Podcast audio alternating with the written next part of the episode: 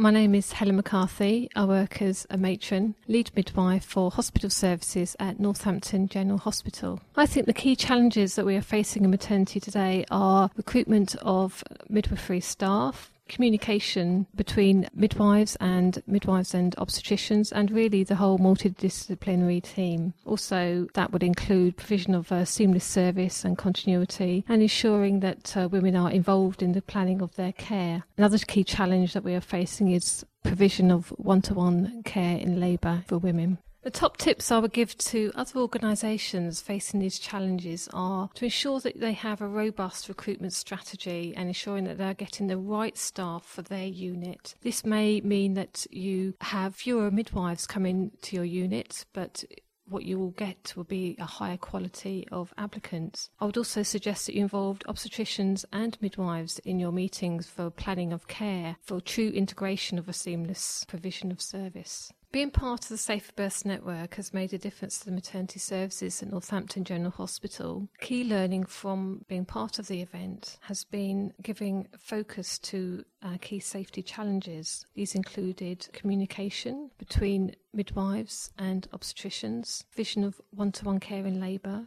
which enabled us to focus on our recruitment strategy and using the NPSA scorecard, and CTG interpretation, which enabled us to focus on provision of mandatory training sessions for every member of staff, including all midwives and obstetricians, including junior doctors, in provision in learning effective interpretation for CTG.